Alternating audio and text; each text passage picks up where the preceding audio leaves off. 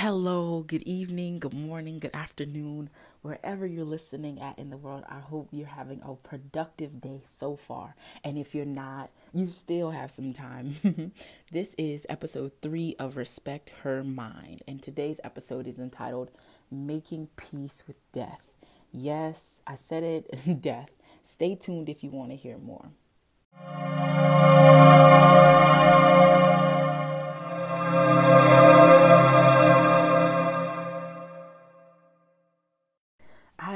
How many times we hear that death is a part of life, you know, it is still hard. it is still hard to understand and to come to terms with the fact that somebody that we care about, somebody that we love, somebody that we did life with for a long time, somebody that, you know, we have never lived in a world without has passed on. It is a hard pill to swallow, and it is something that can make you lose your mind if you don't deal with it in the correct ways. Like I have been to a number of funerals in my time. You know, my I was raised by my grandparents, and they have seen a lot of their friends pass on, or you know, their friends' family members pass on. And man, I've seen people lose their minds at funerals and just fall out out of emotion, out of you know, dread of living a life without this person, you know. So whether it be a mother, a father, a child, an aunt, an uncle, a mentor, you know, a teacher, a partner, um, a husband, a wife, whatever, I think that it is key that everybody learns how to heal properly and learns how to make peace with death properly, you know. And at the end of the day, when we can make peace with death before it comes, we can understand that this is only our temporary home. This is a place that we will not inhabit forever. This is all very, very temporary. Now, saying that it isn't temporary, it is not meant to downplay anybody's death or make you think that oh it's it's death you know get over it no that is not it at all. I approach everything with as much tenderness and patience as i can. You know i'm a work in progress. And i urge you to do the very same.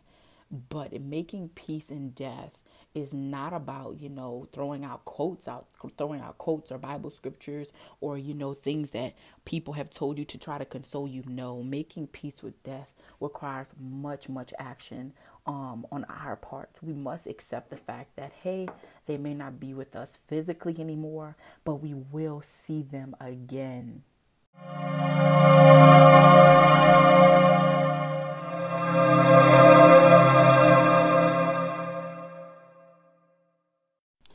Like I said, whether someone has been dealing with, you know, um, an illness for a very long time, or they've just been deteriorating uh, for a long time, or you just seen somebody get sicker and sicker and weaker and weaker, or death just comes so suddenly and so spontaneously, um, you can't prepare for it.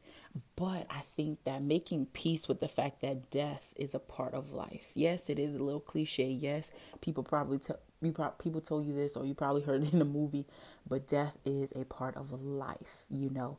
And I think the more that we understand it and embrace that it is a part of life and it is something that it is inevitable for everybody, then we can make peace when somebody close to us passes away. You know, it is not the easiest thing to go through, especially when you're doing it by yourself, especially when you've closed your feelings off to people dealing with death and pain can be one of the hardest things and it can literally make you lose your mind. I've seen people lose their mind at funerals because they didn't make peace with the fact that somebody close to them were, were about to leave, you know? And it brings me to my next point giving people their flowers while they're alive. You know, giving them their flowers while they're alive so they can enjoy them.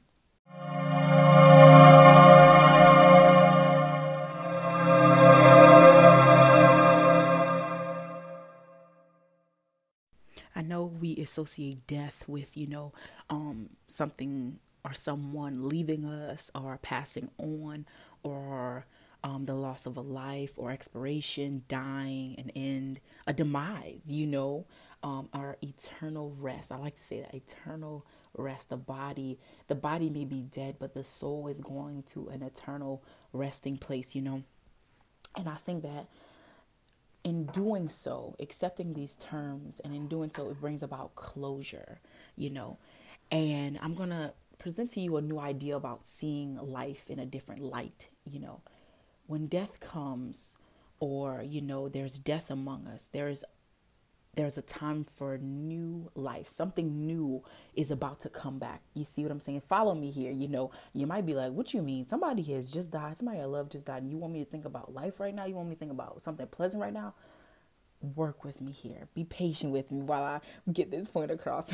I understand it is something that is not normally associated with death, but when something dies or when a living living organism or living being is no longer alive, there's an opportunity for light to come about. Okay?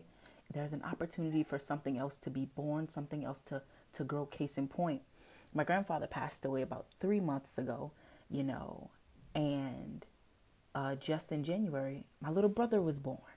You know, and there's an old saying in the South, you know, when somebody passes away, somebody is going to be born. So it takes a life to get a life, right? And I think that we can look at that for babies because babies have a way of bringing people together, just their little laughs, their faces, you know, and their innocence, you know, but also in death. When a plant is dying, right? And I've seen this for myself, you know, being an owner of um, a couple of aloe vera plants. When something, when a plant dies, right? It's kind of a symbol of like somebody didn't take care of the plant well, or it was just, it was honestly just time for it to go, or you might be moving on, right? Now, my aloe vera plant, I'm not comparing this to my grandfather dying by any means necessary, but my aloe vera plant died, I was leaving that location, you know. I was leaving that place that I rested for a bit. I was leaving that place that I found solitude, that I found peace in, and I was moving on to something wonderful. I was moving on to study abroad, you know? I was moving on to something that would wreck my life and that would change my life for the better. And I was open to it, right? I was open to letting my life being changed and change physically but also spiritually and i wouldn't have accepted that change if i didn't know that my that dying in order to to to have life again you must die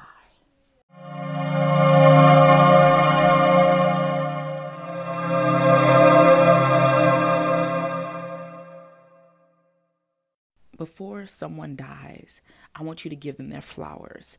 Give them their bread, give them their cheese, give them their macaroni, give them their gumbo, give them their brand new car, you know, give them their, you know, $20, give them whatever you need to give them before they leave this earth because you do not know the day or the hour or the minute that they will take their last breath. And when you're doing these things, when you're giving their flowers or whatever it may be while they're alive, you're treasuring their life. You know, you're treasuring their life, their existence, the influence that they've had on you. And I think this is when you're doing their life justice, when you're appreciating it. You know, when you're letting them know that, hey, I know that one day we will not be together anymore on this earth, but I will see you again.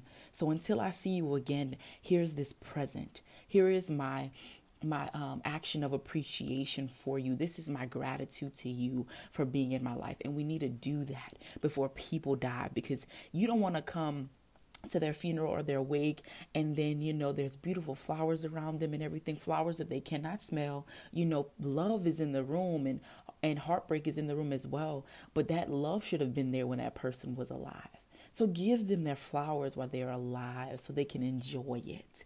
You know what I'm saying? They can so they can smell it. That's what we need to do. We need to change this, you know, whole mindset of, oh, their funeral is going to be wonderful. It's going to be everything that it needs to be. Yes, that's wonderful. That's great. Make use of the insurance money.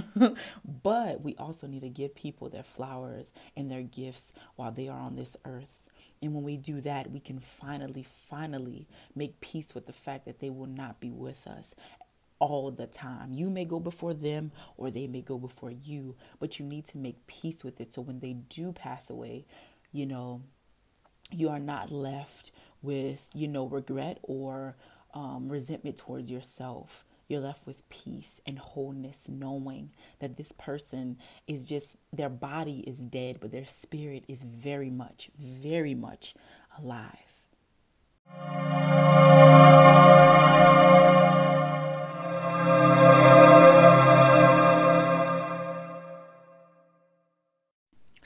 My grandfather just passed away um, about three months ago, going on three months, and I know that there are people out there who loved the one had loved ones have passed away years and years ago, and you still haven't made peace with it. You know, I think that this is as any good as time as any to make peace with their dying. You know, make peace so that you can move on. You know, and when you make peace with something, you're not only letting it go, you're allowing yourself to feel what you need to feel, whether that be pain, whether it be anger, whether it be heartbreak, whether you're just breaking down that wall of, you know, I don't have to, I don't want to talk about it. I don't have to talk about it. I'm going to deal with that later. No, you need to deal with that now. Because if you don't deal with it now, years later, you'll be in this same predicament, wondering, wondering, wondering, wondering why you haven't healed from this person's death. Somebody will say their name or play a video and you hear their voice, and then you'll be brought back to this moment when you didn't take that time to heal from it. Healing, man, is the best one of the best things you can do after somebody passes away that that you love and care about because this is the absence of that person, the absence of their spirit. You know, they're no longer with you and you need to take time to cry it out. You know, like just a couple days ago, I cried for the first time about my grandfather since his funeral three months ago. Since his funeral three months ago, because a friend sent me a song, and I was like, wow, let me listen to this song, you know, of course. and then I found myself breaking down and crying. And, and I haven't cried about my grandfather passing away in three months, you know, because I, I thought I was over it. I thought that, you know, everything was good, that I let him go, but no there are still parts of me that have to heal because it's a gradual process and you have to accept that process for yourself.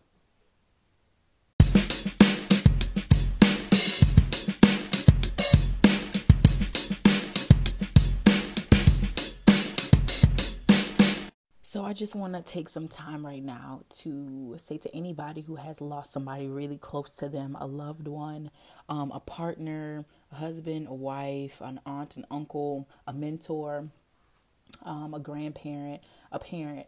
Um, I just want you to take time today to think of them. You know, think of the fond memories that you shared. You know, the last time that you saw them smile, the last holiday that you celebrated together. You know, the hug that you gave them, or some some meaningful word for words that they left left for you. I just want you to think of that right now, and this will help you heal. This will help you make peace with it all and know that you will see them again. I can't stress that enough. You will see them again, um, and you will become whole again. They may be absent with they may be absent from the body but they are present with the lord right now. They are present with our creator right now. So just take time to think about them and show yourself some compassion. And if you didn't give them their flowers or their gifts while they were here it is okay it is definitely okay but just love on them in spirit and take time to think of them today fondly and i hope y'all enjoyed this episode and this gave you some peace. This give, gave you some clarity. As always, be well and be swell, y'all. It's all love from me to you.